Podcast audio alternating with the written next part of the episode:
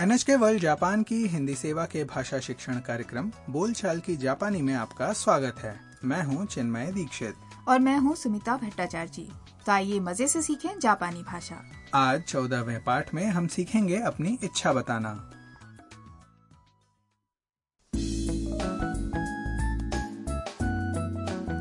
Vietnam से Japan आई विदेशी छात्रा ताम हारूसान हाउस में रहती है पिछले पाठ में ताम हारू जी और मिया से बात कर रही थी और उसने शर्माते हुए कहा था कि जापान में किसी दोस्त से मिलना चाहती है आज वो वियतनाम में उस दोस्त के साथ बिताया समय याद कर रही है जापान आने से पहले ताम वियतनाम के एक प्राथमिक स्कूल में स्वयंसेवी थी एक दिन उसके स्कूल में जापान से संगीत का एक विद्यार्थी आया और उसने बच्चों के लिए पियानो बजाया उसका नाम यूकी था ताम को यूकी की प्रस्तुति बहुत पसंद आई और उसने हिम्मत जुटाकर उससे जापानी भाषा में बात की तो आज के पाठ में सुनते हैं उन पुराने दिनों की बातचीत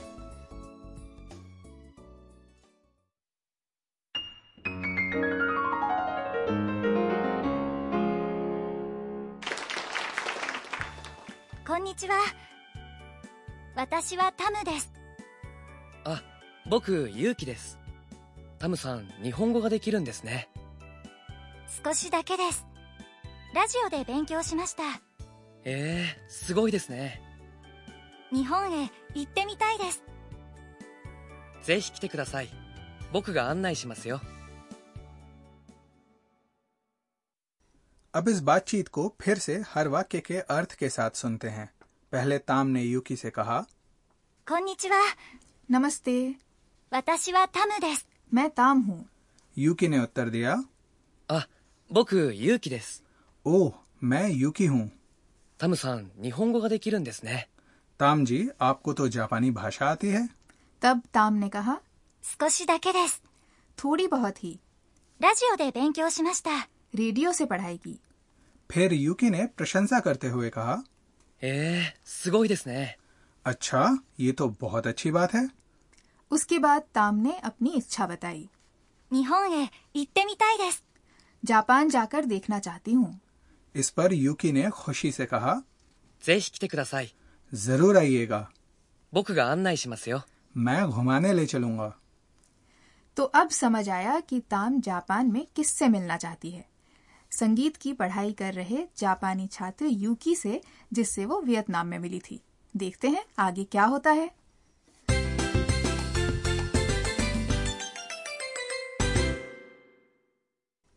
आज का मुख्य वाक्य है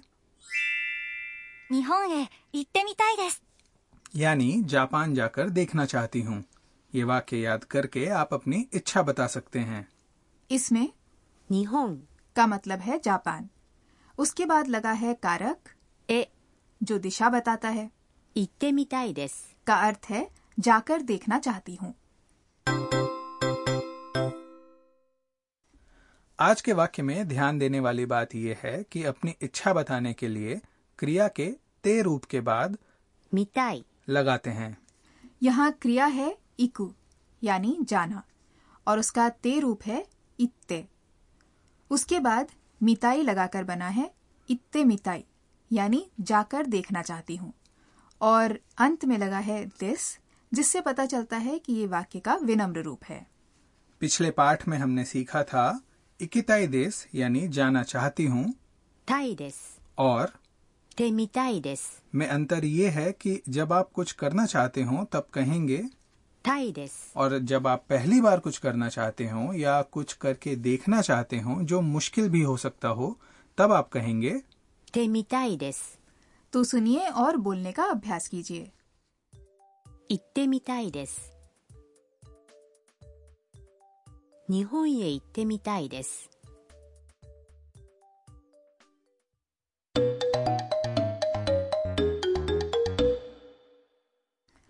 अब सुनते हैं एक छोटी सी बातचीत जिसमें एक महिला बता रही हैं कि वे जापान में क्या करके देखना चाहती हैं 日本で何がしたいですかそうですね相撲を見てみたいです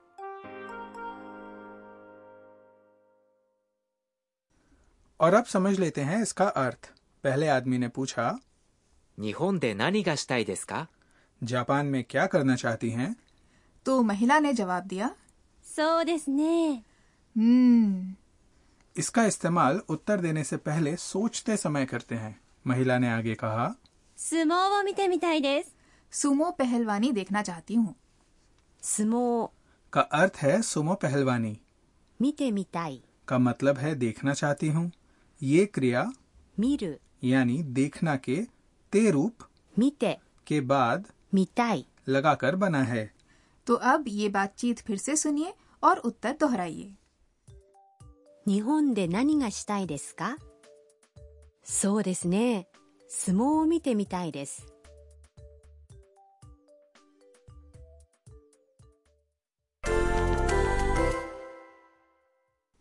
अब इच्छा बताने का अभ्यास करते हैं मान लीजिए आप जापान में फुजी पर्वत की चढ़ाई करना चाहते हैं फुजी पर्वत चढ़ना को जापानी भाषा में कहेंगे 富士山に登る富士山に登る और क्रिया 登る यानी चढ़ना का ते रूप है 登って登って、 तो कोशिश कीजिए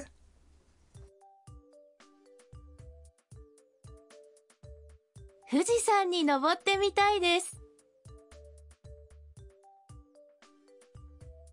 富士山に登ってみたいです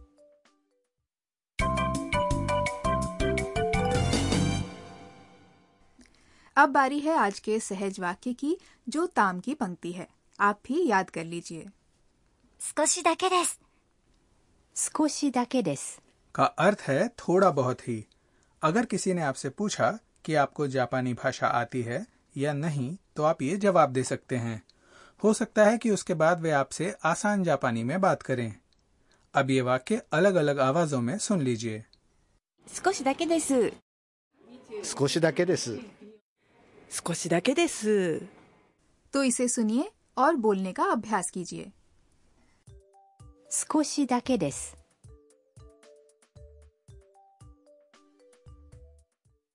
दोस्तों अब आज की बातचीत एक बार फिर सुन लेते हैं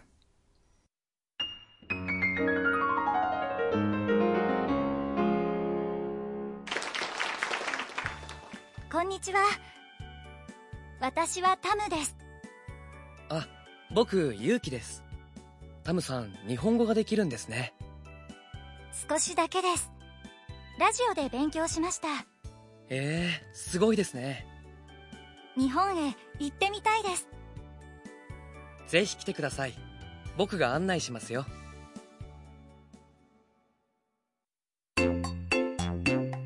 はるさんの知恵袋 अब बारी है अंश हारू जी की सलाह की आज का विषय है सुमो पहलवानी जिसका हमने थोड़ी देर पहले जिक्र किया था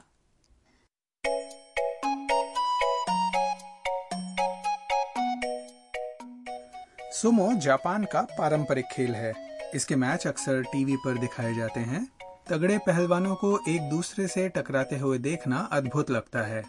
इस खेल में जो पहलवान अपने प्रतिद्वंद्वी को पहले धराशायी कर देता है या अखाड़े से बाहर खदेड़ देता है उसकी जीत होती है सुमो महास्पर्धाओं का आयोजन साल में छह बार विषम संख्या वाले महीनों में होता है ये स्पर्धाएं टोक्यो ओसाका नागोया और क्यूशु इत्यादि में आयोजित की जाती हैं। इनके टिकट मिलना आसान नहीं होता निहोन सुमो क्योकाई यानी जापान सुमो संघ की वेबसाइट पर इन आयोजनों से संबंधित जानकारी अंग्रेजी में भी उपलब्ध है अगर टिकट ना भी मिले तो आप अखाड़ों में सुमो पहलवानों का अभ्यास देखने जा सकते हैं अखाड़े को यहाँ हेया कहते हैं और हर अखाड़े का एक उस्ताद होता है जो पहलवानों को सिखाता है कुछ अखाड़े आम लोगों को सुबह का अभ्यास देखने देते हैं